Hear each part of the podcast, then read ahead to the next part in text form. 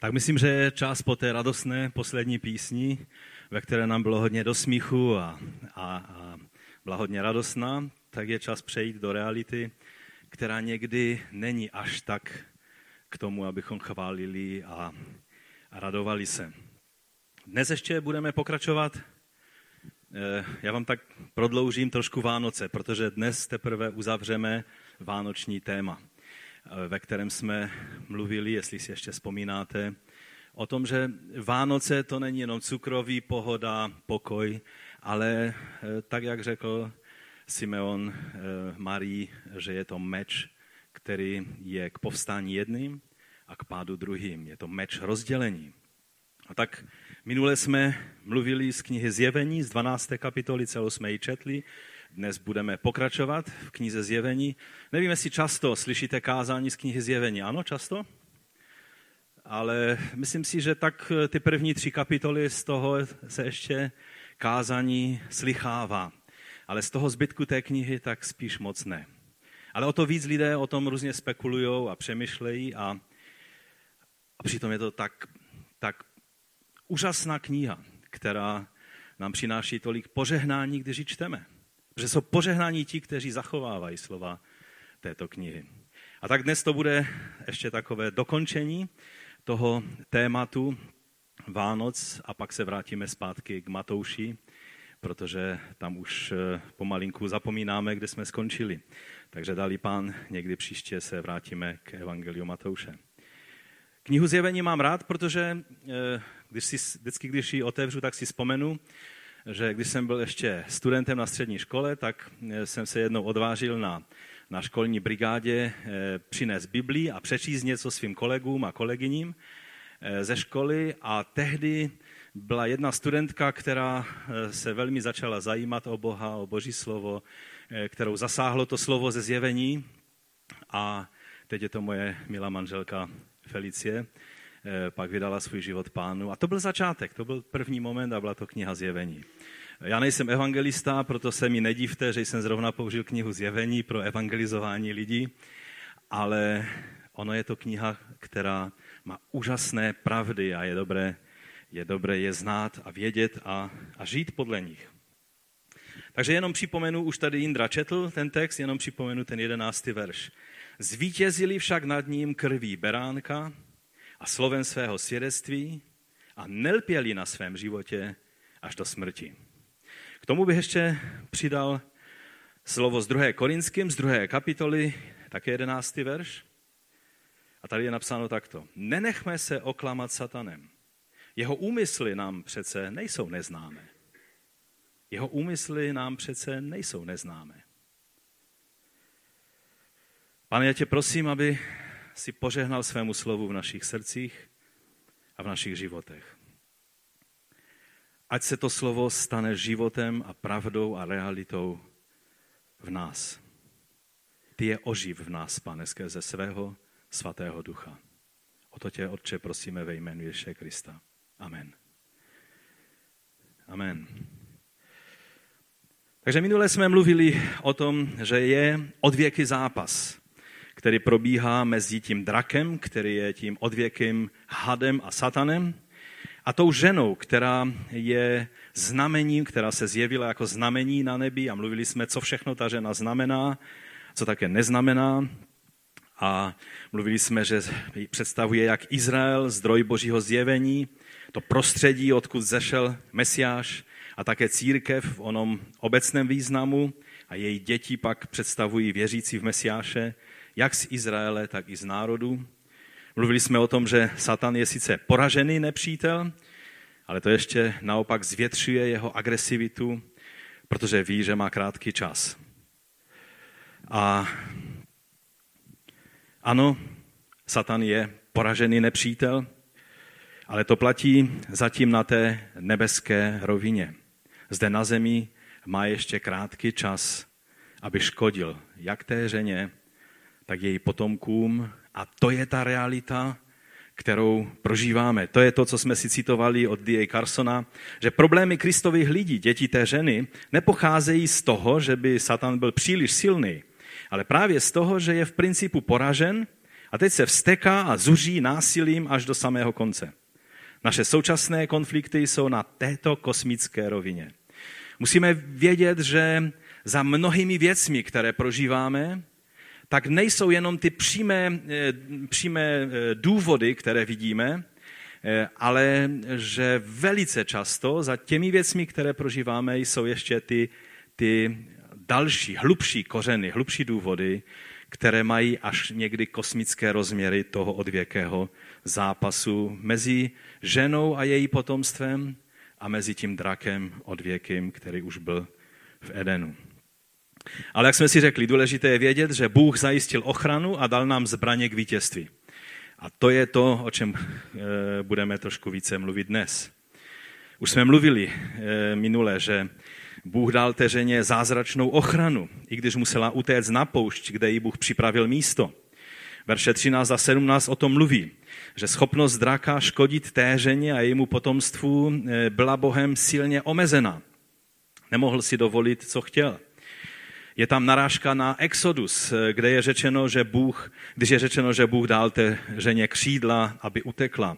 V Exodu v 19. kapitole také čteme, že Ehm, tam je napsáno, sami jste viděli, co jsem učinil egyptianům, jak jsem vás nesl na orlých křídlech, abych vás přivedl k sobě. Takže tady je evidentní eh, narážka na, na tenhle starozákonní obraz. A eh, kdo jste žili za doby komunismu, tak si vzpomínáte na ty, ty mnohé zkušenosti, které jsme měli, když jsme sloužili pánu a dělali jsme mnohé věci, které se komunistům nelíbily. A v mém případě já jsem byl zapojen zrovna do těch věcí, které jim nejvíc lezly na nervy. A to byla služba mladeží, mladým lidem, eh, to bylo vyučování a to byl tisk eh, a, a distribuce literatury. A všechny ty tři věci ehm, za to vás vždycky chtěli zavřít a díky Bohu, že Bůh z jedné strany někdy naši bratři byli zavřeni, ale z druhé strany mnohokrát Bůh přikryl, zachoval, dal křídla, kterýma nás hm, odnesl na bezpečné místo, aby eh, ten drak nemohl škodit. Klasický příklad je Petr, když byl vyveden na křídlech tentokrát andělských, že? obrazně řečeno, když ho anděl vyvedl z vězení a, a dveře se automaticky před ním otevřely eh, toho vězení a to se nestává, eh, aby vězení se jen tak otevíralo. Že? Ale a Petr byl v bezpečí a také, tak ale víme, že třeba Jakub byl popraven. Čili ten zápas, ten boj probíhá, má své oběti, má své napětí, a je to něco, co je každodenní zkušeností těch, kteří jdou za pánem. Někdy pán dá ochranu takovým zvláštním způsobem. Eh, nedávno jsem četl svědectví eh, z prostředí Nigérie. Nigérie je velice složitá země. A bratr Ado Umar byl islámským džihadistou, velice radikálním, byl speciálně vycvičený, aby mohl škodit křesťanům No a tak přišel den, kdy v tom městě, eh, kde on žil, měla být křesťanská evangelizace. No a eh, tak ho si zavolal eh, k sobě ten imam a řekl, dnes budeš mít možnost, aby si ukázal celému městu, že peníze, které jsme do tvého zaškolení a výcviku investovali, že nepřišly na zmar, dnes budeš moci, moci udělat to, k čemu si byl připraven. No a tak ho vybavili eh, benzínem, leteckým benzínem, eh, celým kanistrem, mačetami a vším, co k tomu potřeboval a poslali ho na tu evangelizaci, kde měl eh, nejenom, že vraždit, ale měl především přerušit tomu, aby ta evangelizace proběhla. No ale Bůh měl jiný plán. Místo rozruchu, který měl způsobit, tak když tam přišel, tak byl tak uchvacen tím, co ten evangelista kázal, že se posadil a s otevřenými ústy vyslechl celé kázání. No a když byla pak výzva na konci, tak místo kerosanu a, a mačet, tak prostě běžel dopředu a vydal svůj život pánu. A teď slouží jako natřený pastor v té oblasti i přes výhrušky a, a pro následování svých bývalých přátel a je natřený e, pro evangelium. Takže to je taková zvláštní ochrana. To je ta nejlepší ochrana, kdy, kdy z těch Saulů, kteří jdou vraždit, se stanou ti Pavlové, kteří kážou evangelium pokoje. Amen. Dnes budeme mluvit o tom, jak prakticky bojuje ten odvěky drak proti církvi a také proti onomu prostředí, ze kterého vzešel Mesiáš i písmo, i proroci, i apoštole, to jest Izrael. Ale především budeme mluvit o tom, jak nad ním vítězíme. To je to hlavní téma. Takže zaprvé se rychle podívejme ještě jednou na ten, na ten boj, na tu ďáblovou strategii boje proti té ženě a jejímu potomstvu, a to znamená těm, které eh, tyto dva eh, eh, symboly nebo znamení vyjadřují. Když bychom se podívali do další kapitoly knihy Zjevení, do kapitoly 13., tak určitě jste to četli a, a, a víte, že tam jsou představeny dvě šelmy. Jedna vzešla z moře a druhá vzešla ze země. A e, těm šelmám e, tam je napsáno, že byla dána moc toho draka, čili satanová moc. Je tam ukázáno one, ono konečné vyústění e, toho odvěkého boje který ovšem už probíhal po celou dobu. Od faraona. Na jednom místě dokonce farao je nazvan, že je drakem. Jo? Čili, že za faraonem, ta moc, která stála za faraonem, byl samozřejmě ten odvěky edenský had a drak. Takže od faraona přes Antiocha Epifanese, který je takovým, eh, takovým pravzorem eh, každého antikrista, přes Hitlera a Stalina, až po dnešní islamský džihadismus, toto jsou ehm, ti, ti, ti činitelé toho odvěkého boje, skrze které se projevuje moc těch, eh, toho draka. 1. Janova 2.18 je řečeno, drazí, je tu poslední hodina. Slyšeli jste, že přijde antikrist? Teď se objevila spousta antikristů. A tak víme, že je poslední hodina. To říká ten tyž Jan, který napsal knihu Zjevení. Takže on říká, že antikristů je mnoho, že vlastně eh, Satan má tendenci stále znovu a znovu si najít lidi, skrze které chce uplatňovat svoji moc a své působení na tomto světě. A ty šelmy eh, jsou vlastně dvě ukázané ve zjevení a představují dva systémy, dvě síly, které vždy bojovaly proti božímu lidu a v závěru věku obě budou poraženy a skončí v ohnivém jezeře. To je ta dobrá zpráva pro nás. Ta špatná zpráva je, že je běda zemí a moří, protože se stoupil ten, který se zlobí a který má krátký čas. Napřed je třeba poznamenat, že satanová moc se projevuje skrze antikristy v množném čísle, v konkrétních situacích, kdy se protiví božímu lidu. Víte, někdy mají křesťané tendenci bojovat tak nějak v abstraktní duchovní boje a vám chci říct, že ten skutečný duchovní boj probíhá velice konkrétně. Ano, náš boj není proti tělu a krvi, protože tím, kdo proti komu bojujeme, je ten starý drak, který je na povětří v těch ponebeských oblastech ale jeho aktivity vždycky jsou skrze konkrétní posly, které má na této zemi. Systémy, filozofie, učení a lidí, kteří jsou těmi, kteří, eh, kteří eh, jsou protagonisty jeho působení. Takže vždy se to tak projevovalo a projevuje i v dnešní době. Jestli si ještě vzpomínáte na sérii kázání, kterou jsme měli snad, já nevím kdy, ale už, už tomu je víc jak rok, o tajemství zbožnosti, tak jsme viděli, že apoštol Pavel mluví, že je veliké tajemství zbožnosti a pak říká, že je to člověk, muž, že je to Bůh přišli v těle, že je to Mesiáš, že on je tím tajemstvím zbožnosti. Není to systém, eh, jak se máme chovat, není to systém učení, není to nic jiného, je to, je to muž Ježíš Kristus, který je tím tajemstvím zbožnosti. A podle té stejné rovnice, když bychom hledali tajemství bezbožnosti, tak to je také nám apoštol Pavel k tesalonickým a na jiných místech ukazuje, že je to ten muž zatracení, je to vlastně antikrist. Zase se to projevuje eh, skrze konkrétního člověka. Jak jsem už řekl, ty šelmy jsou dvě.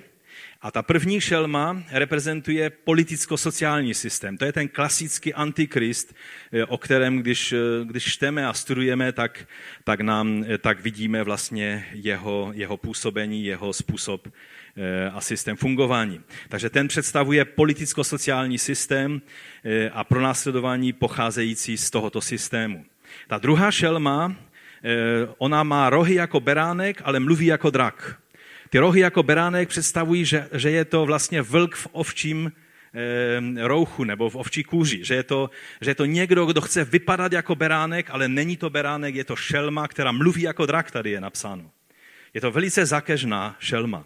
Ta vystupuje ze země, z těch eh, různých eh, náboženství a falešných učení eh, a je to vlastně falešný prorok, která, je to šelma, která se snaží nahradit evangelium pravého beránka slovy a filozofii, za kterou stojí ten starý odvěky drak. Či to jsou dva systémy, které bojují vždy proti božímu lidu.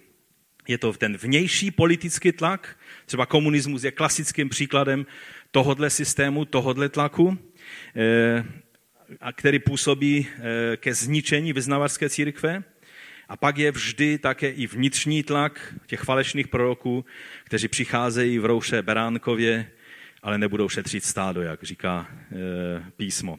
A budou mluvit jako drak, to je to nejzajímavější na tom. Jejich slova budou velice podobná evangeliu, ale je to evangelium s posunutým centrem. Je to evangelium bez kříže, je to evangelium toho, co se líbí lidem, toho, co lidé chtějí slyšet. Je to evangelium terapie, je to evangelium toho všeho jiného, než evangelium kříže, smrti sobě samému, svému starému já a postavení se na stranu eh, toho, který je eh, naším pánem a spasitelem. Takže nejdříve to byla moc imperiálního Říma, která chtěla zničit církev jako celek.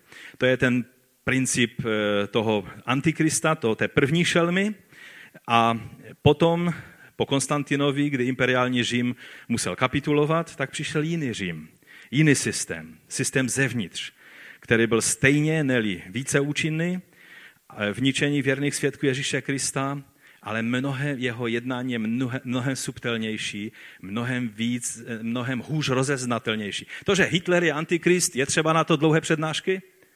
To, že Stalin byl antikrist, je třeba na to dlouhé přednášky? Není třeba.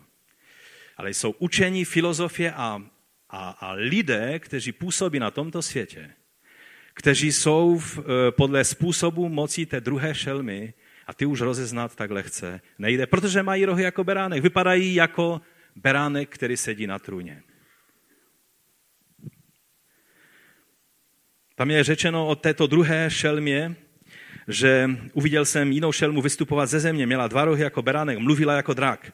Vykonává všechnu pravomoc té první šelmy v její přítomnosti. Zvláštní symbioza. Víte, když se stát a, a filozofie a náboženství spojí, z toho je vždy velice, velice zákeřná věc. A to přesně je tady napsáno. Vykonává všechnu pravomoc té první šelmy v její přítomnosti. Nutí zemí její obyvatele, aby se klaněli komu? Té první šelmě. Jejíž smrtelná rána byla vylečena. Takže eh, dnes samozřejmě je to úplně stejné, tak jak to bylo v době Jána, když to viděl, tak jak to bylo v průběhu věku, tak jak to bylo za doby Antiocha Epifanese a, a vyvrcholí to všechno na konci věku, kdy eh, zakončení toho všeho bude, kdy přijde pán a svým příchodem skolí jak antikrista, tak falešného proroka. Ty oba systémy se zhroutí, ti lidé, kteří byli protagonisty těchto systémů, budou souzení samotným pánem. No ale pojďme k tomu hlavnímu, co dneska chceme říct, protože čas běží. A to je naše vítězství, které je sice jisté, ale, ale jak? Jak můžeme chodit ve vítězství? Jak vypadá naše vítězství? Jaké jsou naši zbraně? To je ta otázka, kterou si chceme položit. Mluví se tam o třech věcech. Že vítězíme krví beránka, slovem svého svědectví a tím, že nelpíme na svém životě až do smrti. To jsou tři věci, které jsou vyjmenovány. Takže pojďme na tu první věc, krev beránka. Víte, už jsem četl, myslím, minule to slovo z Lukáše, kdy těch 72 se vrátilo z radosti k Ježíši a říkali, pane, i démoni se nám poddávají ve tvém jménu. A řekl jim, viděl jsem, jak Satan spadl z nebe jako blesk. Hledal jsem vám pravomoc šlapat po hadech a štírech i nad veškerou silou nepřítele a naprosto nic vám neublíží, ale z toho se neradujte. Radujte eh, z toho, že se vám podávají duchové, se neradujte. Radujte se, že vaše jména jsou zapsána v nebesích. A já jsem řekl jednu poznámku, která možná vám unikla, a proto vám ještě jednou připomenu. to, že jsou naše jména zapsána v nebesích, je asi mnohem důležitější, než si někdy dokážeme představit. Víte, vidíme jako mnohé důležité věci v našem křesťanském životě. A to, že naše jména jsou zapsána v knize života, to, že na svém čele máme znamení beránka, se nám zdá jako taková určitá samozřejmost. Ano, jsme zapečení duchem svatým, haleluja, teď je to jasné. Ale vám chci říct, až budeme tam nahoře, pochopíme, jak obrovská věc je to. Jak úžasné a obrovské štěstí jsme měli, že jsme dostali znamení beránka na své čelo. Že náš život, že naše srdce patří Ježíši. Že naše jména jsou zapsána v knize života. Já si myslím, že první, já nevím, tam se asi to časem nebude měřit, ale, ale tu první část v nebesích budou jenom chválit právě z toho důvodu, že pochopíme, jaké štěstí nás potkalo. V některých kruzích je takový častý zvyk používat krev beránka jako nástroj. Když se ten člověk cítí ohrožen, tak začne vzývat krev, krev, krev Ježíše, krev Ježíše. Jakoby, jakoby to mělo nějakou, jakoby to byla nějaká magická zbraň. Nebo lidé se takzvaně dávají pod přikrytí krve. Jsou v situaci, která se jim dá svízelnější než ty ostatní situace, jako bychom dokázali rozlišit, co je svízelnější a co je bezpečnější situace. A rychle se dávají lidé pod přikrytí krve, protože cítí ďáblovy útoky. Víte, je mým úkolem, i když to není populární úkol, abych některé věci někdy uvedl na pravou míru. A musím vám říct, že tohle s biblickým pojetím krve beránka nemá nic společného. Vím, že to zní akčně a tak nějak máme rádi něco v ruce, čím se můžeme ohánět, ale je to navysost pohanský způsob a přístup. Krev beránka není magický nástroj v naší ruce, ani mystická mantra, kterou se budeme nějak snažit zabezpečit eh, před vlivem toho zlého. Ale podle mnohých autorit na, řeči, na řeštinu v originálním jazyce by bylo daleko lépe přeložit ne, že vítězí krví beránka, jako by to byl nástroj, ale na základě krve beránka. To je daleko vhodnější překlad. A minimálně to takhle chápat určitě musíme. Že naše vítězství je na základě pro to, co učinil beránek. Krev není magickým nástrojem, ale krev tekla, protože Ježíš vysel na kříži. Krev sama o sobě nemá žádný jiný význam, než to, že je to krev, kterou prolil Ježíš Kristus za tebe a za mě oddělování krve od Ježíše, od kříže, od toho všeho, nedává smysl. Je to přístup možná jiných tradic, které lpí na různém oddělování. Srdce Ježíšovo se uctívá zvlášť a miminko Ježíše se uctívá zvlášť a zvítězilého Krista se uctívá zvlášť. Nebudu se do toho pouštět, ale chci vám říct, že naše vítězství je na základě toho, co Ježíš učinil na kříži, že prolil svoji krev Řeknu to takto. Když ďábel jako žalobce přichází a snaží se nejen obvinit mé svědomí a stále se bude snažit nějakým způsobem dávat najevo, jak jsem špatný a chybuji, eh, a nejenom to, bude mi říkat, že jsem k ničemu a že přece mě Bůh nemůže přijmout, ale mě bude chtít obvinovat i před samotným Bohem, tak jaká bude tvoje obrana? Jaká bude naše obrana? Říká se o mém dědovi, že jednou ho někdo obvinoval ze všeho možného a on se tak na toho člověka smutně podíval a řekl, vidíš, a to toho víš jen tak málo. Představ si, co všechno o sobě vím já. A přesto mi Bůh dal milost. Víte, to je naše obrana.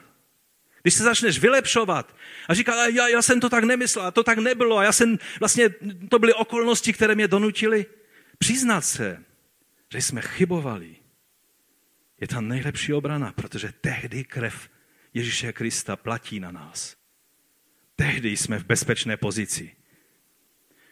Takže naše obrana není, eh, já, já nejsem až tak špatný, to není fér, nechápeš důvody, eh, proč to nebo ono a tak dále. Takhle satana nikdy neporazíš. V tom on je velice dobrý. Vysvětlíš mu jednu věc a on přinese deset dalších. Nezažili jste to? Takhle s ním nikdy nezvítězíš. On vždy na tebe něco vyštrachá. Naše jediné vítězství je v tom, že můžeme říct ano, je to tak. Jsem ještě horší, než si myslíte, ale Bůh mě přesto miluje a přijal mě. Ne na základě toho, jaký jsem, ale na základě krve beránka. Ale to jde ještě dál. Dokonce to ani nezáleží na síle našeho přesvědčení víry a jistoty spasení. Někdy máme pocit, že když nebudeme v sobě budovat takovou tu silnou jistotu spasení, takže nebudeme spasení. Někteří křesťané dokonce cítí, že jsou spasení, tak se cítí, že dneska jsem spasen, dalšího dne se cítí méně spasení, tak začnou pochybovat o svém spasení. Chci vám říct, že, že je to velice zvláštní přístup. Mně se velice líbí eh, D.A. Carsonův příklad. On v jednom ze svých kázání a, a v jedné knize také eh, to ukazuje na takovém příkladu eh, a říká, abychom si představili dva muže, kteří v zemi Gošen asi 1500 let před Kristem žili a, a byli sousedí a, a tak se setkali a dejme, dejme tomu, že se jeden jmenoval Šmuel a druhý Jakov. A ten Šmuel to byla taková povaha prostě Eh, natřená ze všeho. To byl takový jejich Manfred, jo? který prostě vždycky radostný, vždycky natřený, vždycky připravený chválit pána a tak dále. Šmuel prostě takový byl. Eh, a tak když se setkali, tak mluvil o tom, jak je to úžasné, že Bůh dal zaslíbení Mojžíši, že ten, kdo pomaře veřeje svého domu, takže ta rána, která přijde na všechny prvorozené, na všechny rodiny, dokonce na, na, na, na, na dobytek, takže se jich nedotkne. Je to tak úžasné, že Bůh se tak o nás stará, tak zabezpečil naši ochranu a haleluja, amen. Tak se cítím v bezpečí, když pomyslím na to, co Bůh udělal. A ten Jakob, Jakob se tak na něho dívá a říká, víš, já z toho všeho mám hrůzu. Teď se podívej, ty rány, jedna rána letěla jenom na Egyptiany, druhá se dotkla i nás a, a, a je to tak blízko a tak, tak hrozné a já fakt nevím, jak to všechno dopadne. Víš, tobě se to říká, ty máš tři syny, ale já mám jediného. Když se tomu mému jedinému synovi něco stane, tak je ze mnou konec. Víš, já mám z toho všeho strach. Já jenom doufám, že Mojžíš chápal toho Boha správně. Ten Šmuel se tak obořil na toho Jakova a napomínal ho a říká, jak můžeš pochybovat o božím plánu? No já fakt nevím, já jenom chci, abych se ráno setkal se živým svým synem, a jakkoliv se jmenoval. No a šli domů. A ten Šmuel se ho ještě ptá, no dobrá, a pomazal si veřeje krvi toho beránka? No samozřejmě, že jsem to udělal, když přece když to Mojžíš řekl, že to máme udělat.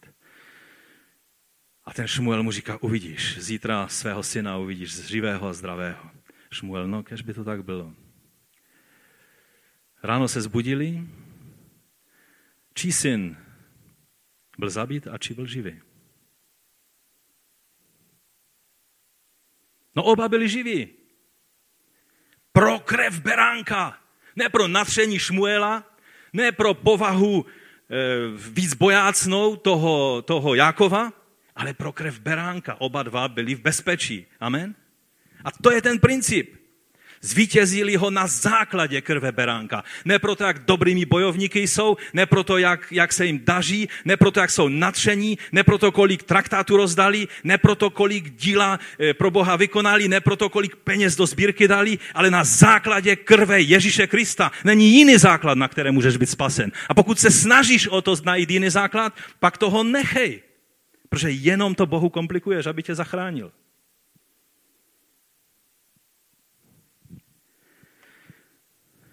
Je urážka Boha si myslet, že náš temperament a natření, nebo naopak naše váhavá, tichá povaha může ovlivnit naše spasení. Teď je to urážka Boha. Je to pouze na základě aplikované oběti beránka.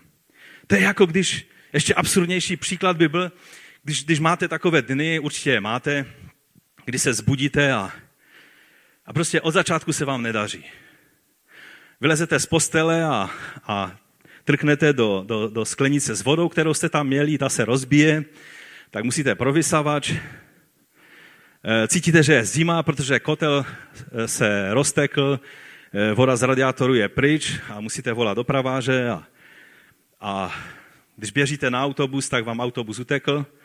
Ti, kteří jezdíte autem, vám nic neuteklo, ale pak se šéf mráčí v práci na vás, že jste přijeli pozdě. A a prostě máte takový ten smolářský den.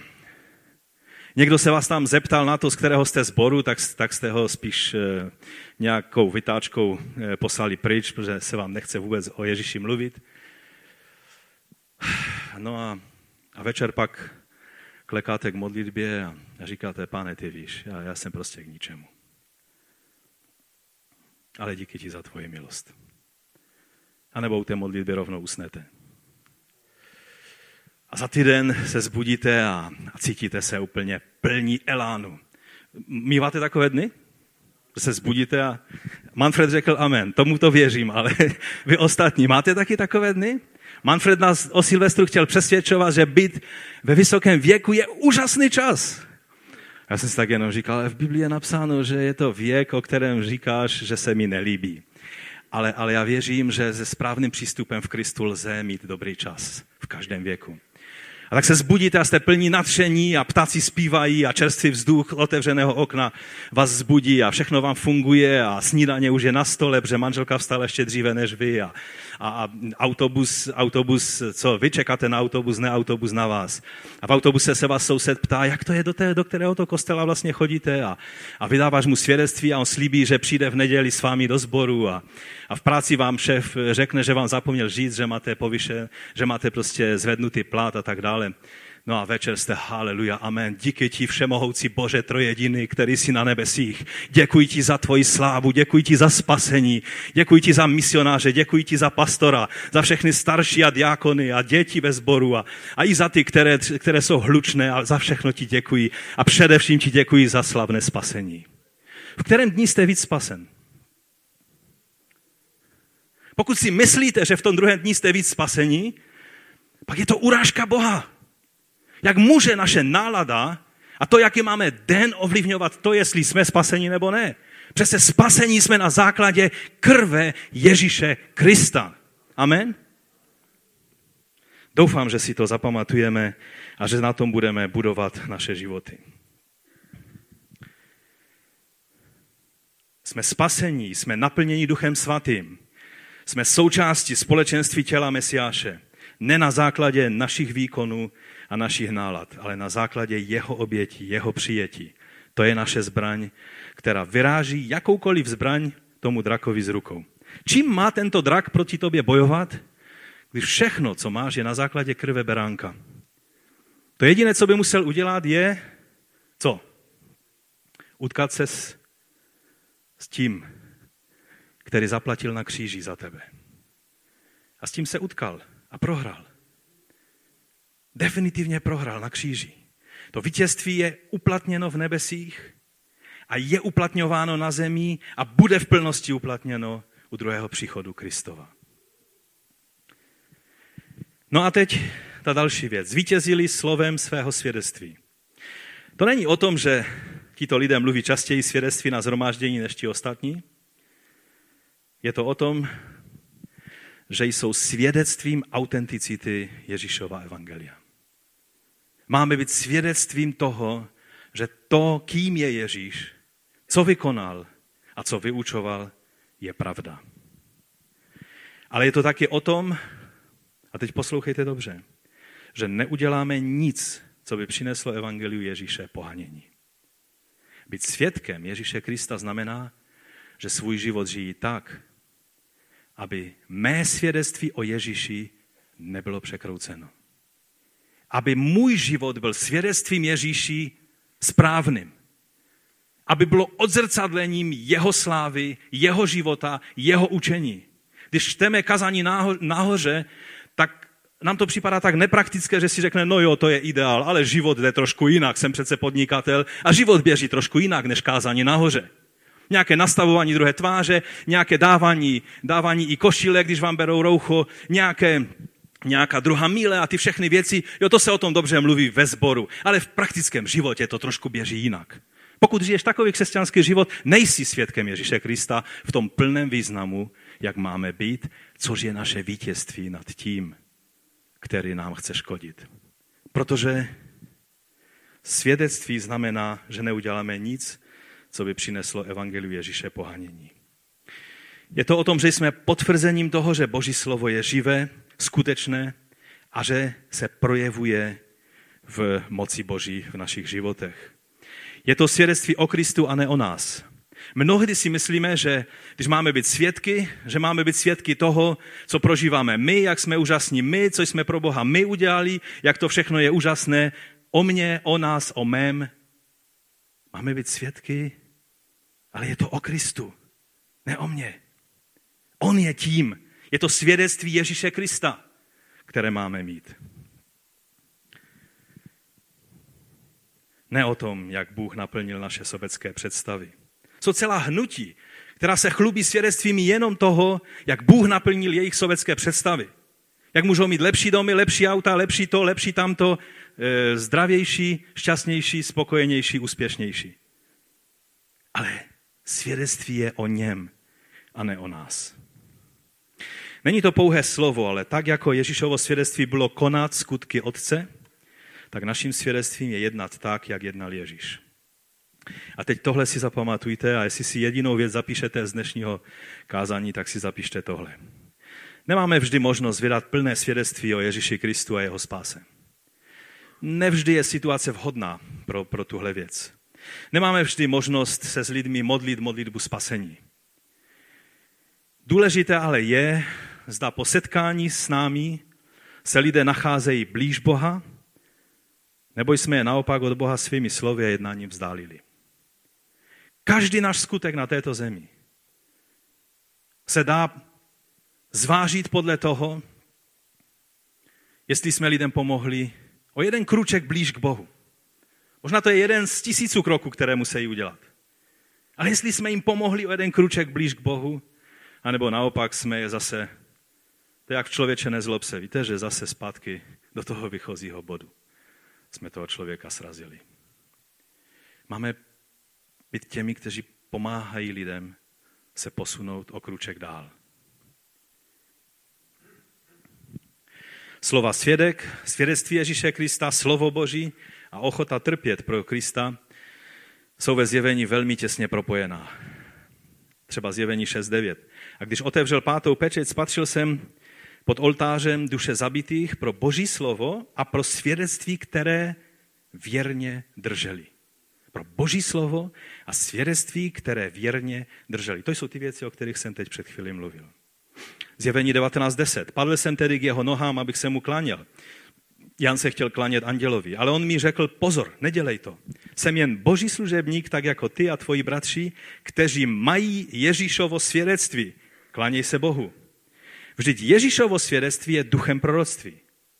To jsou slova, která ukazují na závažnost toho svědectví, které máme. Dokonce, jak víte, slovo martus, čili svědek, se stalo synonymem pro mučedníka. Být martýrem neboli mučedníkem není nic jiného, než být svědkem. To jsou dvě slova, které původně to mělo jenom jeden význam. Když se podíváte do, do řeckého překladu starého zákona z před doby Kristovi, tak slovo martus vždycky znamenalo jenom svědek. Ale v Novém zákoně už nabralo v knize Zjevení dalšího významu a od té doby až po dnes to slovo je dokonce v jiných jazycích používáno jako, jako slovo více mučedník než svědek. Protože takový význam e, věrné svědectví dostalo tím, jak ten odvěky zápas na této zemi probíhá. Čili ve zjevení 24 pak čteme, spatřil jsem trůny a ty, kdo se na nich posadili a byl jim svěřen soud. A viděl jsem také duše popravených pro Ježíšovo svědectví a pro slovo Boží. Duše těch, kteří se neklaněli šelmě ani jejímu obrazu a nepřijali jej znamení na čela ani na ruce. Ti ožili a královali s Kristem tisíc let. Těsně před druhým příchodem eh, Ježíše budou jen dva druhy lidí. Bude polarizace všeho. Když se zeptá někdo, eh, jaký vlastně bude svět před příchodem Ježíše Krista. Jedni věří, že bude úžasný a svět bude plný Evangelia Kristova a druzí říkají, bude to hruza a děs, apokalypsa na každém kroku. Kdo má pravdu? Oba mají pravdu. Bude to polarizace těch obou principů budou dva druhy lidí. Ten první, to budou ti, kteří přijmou znamení šelmy a budou se klanět jejímu obrazu, to jest přijmou její systém hodnot, přijmou její systém hodnot. Ale nakonec budou také sdílet její osud v ohnivém jezeře. To je jeden druh lidí. A druhý to jsou ti, kteří mají znamení beránka a budou s ním královat po tisíc let. A pak také s ním sdílet věčnost v Novém Jeruzalému. Zjevení 22.3, to je jedno z míst, které o tom mluví. A tak již nebude žádné prokletí. V tom městě bude stát boží a beránku v trůn a jeho služebníci mu budou sloužit, budou hledět na jeho tvář a na čelech budou mít jeho jméno. To je to znamení, to je to jméno zapsáno v knize života. To je to zapečetění duchem svatým, to je to, co rozhoduje o tom, kde bude naše věčnost. No a pak je ta, to nás už vlastně, ten poslední bod nás přivádí k závěrečné věci, kterou bych chtěl říct, a to je, že zvítězili tím, že nelpěli na svém životě až do smrti. Takhle je to přeloženo v Biblii 21 a je to velice vystižně řečeno. Nelpěli na svém životě až do smrti. Český studijní překlad má a nemilovali svou duši až na smrt. To je doslovnější, ale tak eh, nevždy, nevždy víme, co si s tím počít. To nelpět na svém životě je překlad velice srozumitelný. Eh, the Message, eh, to je anglicky parafrazovaný překlad, který někdy má takové překvapivě zajímavé pojetí toho biblického textu tak tam je řečeno, že nebyli tak zahleděni do sebe, nebo tak zamilovaní sami sebou, aby nebyli ochotní zemřít pro Krista. To je velice silné vyjádření. To, co je skutečně naší základní hodnotou, víte, kdy se to ukáže nejvíc? Tehdy, když jsme ochotní pro to i trpět. Můžeme mluvit, jak drahé nám jsou věci, jak nám je drahé Evangelium Kristovo, když při prvním zádrhelu utíkáme od toho, pak jsme nemluvili pravdu. Jejich svědectvím těch, o kterých zjevení mluví, je jejich věrnost. Věrnost je vyjádřena tím, že nečiní kompromisy ve svém životě. Ta poslední věta je v těch překladech většině eh, spojená spojkou A, což odpovídá tomu řeckému, té řecké spojce, ale ta řecká spojka má plnější význam a v tom smyslu tady odborníci nám říkají, že by bylo lépe to přeložit protože. Čili ta, ta celá věta by zněla takto. A slovem svého svědectví, protože nelpěli na svém životě až do smrti. Čili to svědectví je spojeno přímo s tím nelpěním na svém životě až na smrt. F.F. Bruce, jeden z nej, největších odborníků eh, svého času, už zemřel, eh, k této pasáži eh, zjevení říká toto. Jejich jediným prostředkem odporu vůči útoku nepřítele je trpělivá vytrvalost a věrné vydávání svědectví. To může znamenat i utrpení a smrt, ale přesně tím stejným způsobem. Utrpením a smrtí jejich mistr zvítězil. A myslím, že má Eh, bratr Brus pravdu. Církevní historie má ve své tradici eh, mnohé příběhy mučedníků a je tam také záznam umučení Perpetuy a Felicity. A já bych vám jenom kratičce o tom chtěl říct, protože tam je jeden zajímavý prvek. Byly to mladé ženy, obě. Perpetua patřila k vyšším kruhům, ke šlechtě a Felicita byla eh, vlastně otrokyní ale obě byly odsouzené za, za víru v Ježíše na arénu, měly být popravené na aréně cirkusu. Bylo to v době císaře Septima Severa kolem roku 202 až 203. Tehdy císař vydal zákaz konverze na křesťanství a na judaismus.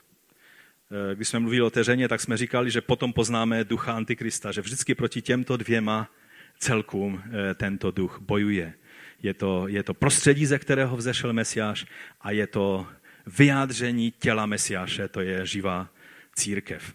Takže byl zákaz konverze na křesťanství a judaismus a tehdy bylo jasné, jak perpetují, tak felicitě, že budou, že budou eh, popraveny. Perpetua měla dítě, a takže se to týkalo i jejího dítěte a Felicita byla těhotná A, a byla tak ale natřena pro pána, že si přála, aby ještě porodila, protože římské právo zakazovalo popravovat těhotné ženy a ona, když už byla tam v tom stavu, tak řekla, ať už tedy e, mě ta sláva e, boží nemine. A tak se vlastně radovala, když porodila ve vězení, že bude moci e, být završeno celé to, e, to jejich pronásledování. Tehdy to byla velká vlna pronásledování. Manžel Perpetuy už byl po smrti a mnozí z toho sboru také. A tehdy Perpetua ve vězení měla vidění den před, eh, před tou popravou a viděla dlouhý řebříček jako Jakub. A na vrcholu byli mnozí bratři a sestry a úplně u toho řebříku stal její manžel, který se na ní usmíval a čekal jí ve slávě. Ale ona viděla dole u toho řebříku že aby vstoupila na tento žebřík, viděla, jak, jak v tom snu, jak ona přistupuje k tomu žebříku, ale aby mohla jít nahoru po tom žebříku, tak dole viděla obrovského červeného draka a musela stoupnout na jeho hlavu, aby mohla jít pak po tom žebříku. A ona v té chvíli pochopila, že ten boj je přesně to, o čem se mluví ve zjevení, ale že na konci toho boje je sláva nezalekla se smrti a proto na další den, kdy i jí, i Felicitu předhodili nejdříve, je předhodili šilené krávě, která je měla zabít. Krava je silně poranila, ale nezabila. Tak nastoupili gladiátoři, ale byli to nováčci, kteří neuměli ještě ani s mečem pořádně zacházet, takže vlastně eh, Perpetua musela pomoct těm gladiátorům, aby dokonali dílo. A výsledkem bylo, že ty obě mladé ženy zvítězily pro krev beránka. Vydali dobré svědectví o Kristu a také si neoblíbili pohodlí tohoto světa tak, že by se zalekli smrti. Odměnou jim byl vstup do slávy svého pána a setkání s všemi, kteří je předešli do slávy. Víte, pro následování církve není příjemné téma, ale je to nutné téma, když chceme žít pro pána ve věku, ve kterém žijeme a ve věku, do kterého vstupujeme. Jsme ve velice požehnaném místě. Vyhýbají se nám jak přírodní katastrofy, tak i kataklizmy tohoto typu, ale nevždy toto území bylo ve stejném stavu. Pro následování, které tady probíhalo v době rekatolizace, bylo jedné z nejtěžších na světě v té době. A naši otcové tím prošli vítězně. A my jsme jejich následovníky. A proto bychom si měli vážit i tohoto dědictví a přistupovat z vážnosti k tomu, co je před námi, nezaleknout se a být těmi, kteří vydávají dobré svědectví i v té vytrvalosti, o které mluví ta poslední věc té naší zbraně. Statistikové nám tvrdí, že přibližně 160 tisíc křesťanů ročně položí svůj život za evangelium. A třeba jenom v Eh, tom Jižním Sudánu, eh, kde teď už to je samostatná země. Do doby, než se oddělila od toho severního Sudánu, tak tam zahynulo minimálně 2 miliony, 2 miliony eh, křesťanů, kteří položili své životy jen za to, že jsou křesťané v těch 15 letech toho boje, nebo kolik to bylo. Počátkem prosince 2013 roku v britském parlamentu se stala velice závažná věc, byla to skvělá věc, protože eh, někteří poslanci britského parlamentu otevřeli debatu o pronásledování křesťanů a byla tříhodinová debata na toto téma. A, a vlastně e, byly předložené britskému parlamentu fakta o tom, tak jak to nazval eh, jeden člen parlamentu britského Jim Shannon, který řekl, že eh, pro následování křesťanů je největší příběh tohoto světa, který nikdy nebyl řečený. Je to zamlčováno. V novinách se o tom, když se píše, tak jenom v souvislosti s tím, že se to nějakým jiným způsobem týká naší situace, ale ne pro samotnou tuto zprávu.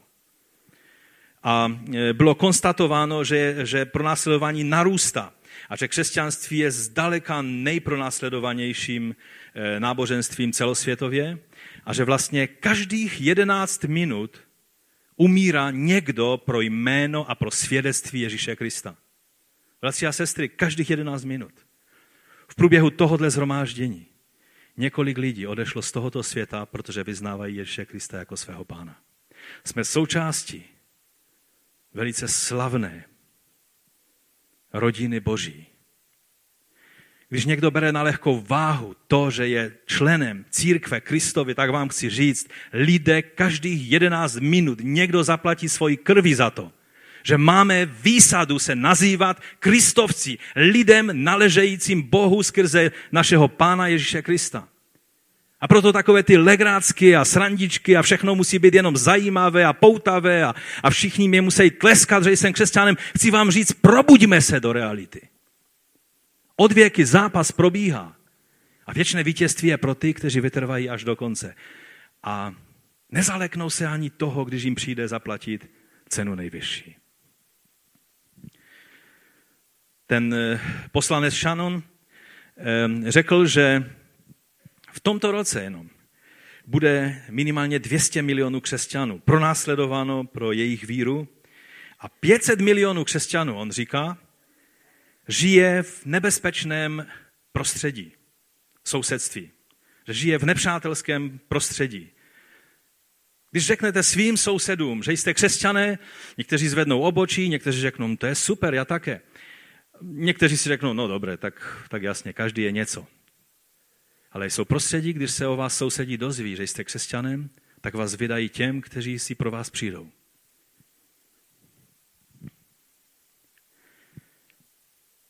Padla tam ještě zpráva, že ve více než 130 zemích ze 190 zemí světa je nepřátelské prostředí pro křesťany. To znamená, že my jsme v té menšině, která je velice požehnaná, že můžeme mít pokoj. Podle organizace Open Doors, tam, tam v KC Share je, je pdf které eh, byste mohli ukázat eh, o žebříčku pro eh, nastávající rok, kde je největší pro následování křesťanů, tak na prvním místě je to Severní Korea, na druhém místě Somálie, na třetím Sýrie, dále Irák, Afganistán, Saudská Arábie, Maledivy, Pakistán, Irán a Jemen. To je deset zemí, kde je nejobtížnější být křesťanem. No a závěrem bych chtěl zdůraznit, že mučedníci někdy máme o tom představu, že, že jsou to ti svatí, nebo že jsou to ti, kteří žili životy nedostižitelné svatosti a moci Boží. A od nich Bůh pak žádal tuto cenu. Ale vám chci říct, že mučedníci nejsou nějací výjimeční lidé, ale jsou to obyčejní lidé, kterým Bůh dal výjimečnou sílu zůstat věrní až do konce. Nikdo se nerozhodne být mučednickým hrdinou. Alespoň ve zdravém křesťanském prostředí. Ano, v dnešním světě, kdy isláms, islámské prostředí paroduje mučednictví, kdy sfanatizovaní e, mučedníci kteří jsou často sfanatizováni vidinou toho, co všechno dostanou na druhém konci a vlastně v islámu jedinou jistotu spasení můžete mít právě skrze, jenom skrze mučednickou smrt. A mnozí jsou tím dohnáni k tomu, že, že se chystají být mučedníky a tím svým mučednictvím ještě vlastně chtějí sebou vzít co nejvíce nevinných lidí spolu sebou. Je to parodie mučednictví, ale v tom prostředí tudíž je, je třeba zdůraznit, že tohle nemá nic společného s opravdovým bytí věrným svědkem až na smrt. Tohle s tím nemá nic společného. Někdy ti nejnapad, nejnenapadnější obyčejní křesťané jsou nádherným příkladem víry věrné až na smrt. E, jeden příklad z takového prostředí, které nám je mnohem bližší než třeba radikální islámské prostředí. E, příběh amerických školaček, které zaplatili životem za to, že jednoduše byly křesťanky. Reporter časopisu Times o tom napsal takto. Očekáváme, že naši mučedníci budou vyrytí v kostelní vitráži a ne se školním batohem na zádech a v hlavě se starostmi, jak zhubnout a jak zvládnout další písemku. Příběh eh, Ráchel Skotové, které bylo 17 let, neměla ponětí o tom, jak daleko její láska ke Kristu bude zakrátko vyzkoušena. Ve svém deníčku si zapsala při denním stíšení věcí, které nevěděla, že někdo, nebylo to někde na blogu, aby si to lidé četli, bylo to v její osobních poznámkách ke čtení, pravidelnému čtení Bible. Napsala, chtěla bych, aby se hlavy otočily v sále, když půjdu kolem. Chtěla bych, aby hleděli na mě a viděli to světlo, které ty jsi do mě vložil, pane. Eh, chci, aby můj kalich naplnil svým duchem, až bude přetékat. Chci, abys mě použil k zasažení nezasažených. To byla její modlitba krátce předtím, než, eh, než se stalo to, že musela zaplatit tu nejvyšší cenu. Zapsala se na letní tábor s organizací Teen Mania, to je něco jako Royal Rangers pro děvčata v Americe. Ovšem nikdy už na tento tábor nebo na, na, na tuto evangelizační akci, na ten letní tábor, kde měla sloužit nevěřícím dětskám, neodjela, protože přišel den, kdy svět obletěla zpráva o takzvaném kolumbáňském masakru. Určitě jste o tom slyšeli. Bylo to koncem 90. let. Rachel byla za vyznání své víry tehdy nemilosrdně zastřelena. Vrazí v černém, ti kluci ji několikrát střelili, pak ji přiložili zbraň k hlavě a ten jeden se zeptal, stále ještě věříš v toho tvého Boha? A ona mu odpověděla, ano, to víš, že jo. Odpověděla s celou sílou, která v ní byla. Pak byla střelena do hlavy a, a zemřela. Pak se našlo video těch vrahů, jak se posmívali její víře v Ježíše a, a jak se zaměřili na ní. A ona byla také první obětí toho kolumbaňského masakru. Ale jako příklad jejího života stovky jiných mladých lidí se zapsalo na místo Rachel a odjeli na misi, na misijní vyjezd místo ní. Byly tam ještě dvě děvčata, eh, která, eh, která byla ve stejné, eh, ve stejné škole, ve stejný čas. Ta jedna Kesi Barnalova, také jí bylo 17 let. Ona byla bývalá narkomanka už rodiče a, a zbor, všichni ztratili oni naději. Nikdo už nevěřil, že se ještě z toho dostane. Vedoucí mládeže, který pravidelně sloužil narkománům, říkal, ona je v takovém stavu, že už jí nikdo nepomůže. Pak jela na jeden letní tábor a obrátila se a vydala svůj život pánu. A zakrátko byla tak natřená pro pána, že začala pracovat mezi mládežnickými gengy v Inner City to znamená v těch eh, částech města, eh, amerických měst, kde, kde je nejvíc kriminality. Pravidelně chodila na biblické hodiny, na ruce nosila VVJD. Eh, co by udělal na mém místě Ježíš? Že? To bylo tehdy v té době velice populární mezi mladými křesťany. A pak i pro ní přišel kolumbaňský masakr. Zatímco se modlila vyděšená pod stolem, tak byla zastřelena. Jeden kluk sice říkal, že ona eh, byla vyzvána, jestli věří v Boha, že ona odpověděla ano a pak byla zastřelena, ale on se asi eh, spletl, že slyšel jinou, jinou dívku. Eh, proto ta kniha, která o ní vyšla, tam je, ta kniha je, že řekla ano, ale podle přesnějších těch zpráv asi, asi neměla ani čas říct nic, ani ano, ani ne, ale byla zastřelena. A ta další dívka, která, eh, která byla vyzvána, aby odpověděla, zda věří v Boha, to byla ta Valen Šnurová, která eh, už měla devět ran v sobě, různě po těle, eh, od kulek těch, těch útočníků. A když se modlila, aby jí Bůh pomohl přežít, tak přišel ten jeden střelec k ní, namířil na ní a řekl, věříš Boha? A ona řekla, ano. Zeptal se jí, proč věříš Boha? A v té, v té krátké konverzaci nabil znovu svoji zbraň ale pak ji nechal být a odešel. A ona jako jediná eh, přežila vlastně z těch eh, křesťanských dívek, jejich svědectví se nám zachovalo. Víte, to byly obyčejné mladé holky. Některým z vás tady je možná 17 let, mladým lidem. Oni nešli do školy s tím, dneska budu mučedníkem. Ale jednoduše být, zůstat věrný až do konce. Bůh dává sílu těm, kteří se rozhodnou být věrní až do konce. Možná nebudeš muset eh, zaplatit nejvyšší cenu. Možná to přeju každému jednomu z vás i sobě samému, že zemřeš v 95 ve spánku nebo v houpacím křesle třeba. Kežby. Ale otázka je, zda, zda je pro tebe svědectví o Ježíši tak důležité, že jsi ochoten za něj zemřít. Třeba, možná ne zemřít fyzicky, a hlavně zemřít sobě, svým sobeckým ambicím, svému pohodlí, svým koníčkům, svým láskám, pokud tě vedou pryč od Boha. To je totiž smrt, kterou musí podstoupit každý svědek Kristův. smrt hříchu, smrt starému já. Záleží nám na Kristově svědectví natolik, že neuděláme nic, co by jeho svědectví znehodnotilo? Povstaňme k modlitbě. Má jeho svědectví takovou cenu pro nás? Stojí nám za odříkání a, a všechny potíže, které s tím jsou někdy spojené? Víte, někdy máme pocit, že, že pro nás by měly platit jenom takové ty knihy Bůh má úžasný plán pro tvůj život. Budeš šťastný a, a, a prožiješ dobrodružný a, a hezký a naplněný život. Ale evangelium také znamená, že budeš platit cenu, protože ten odvěký zápas stále probíhá.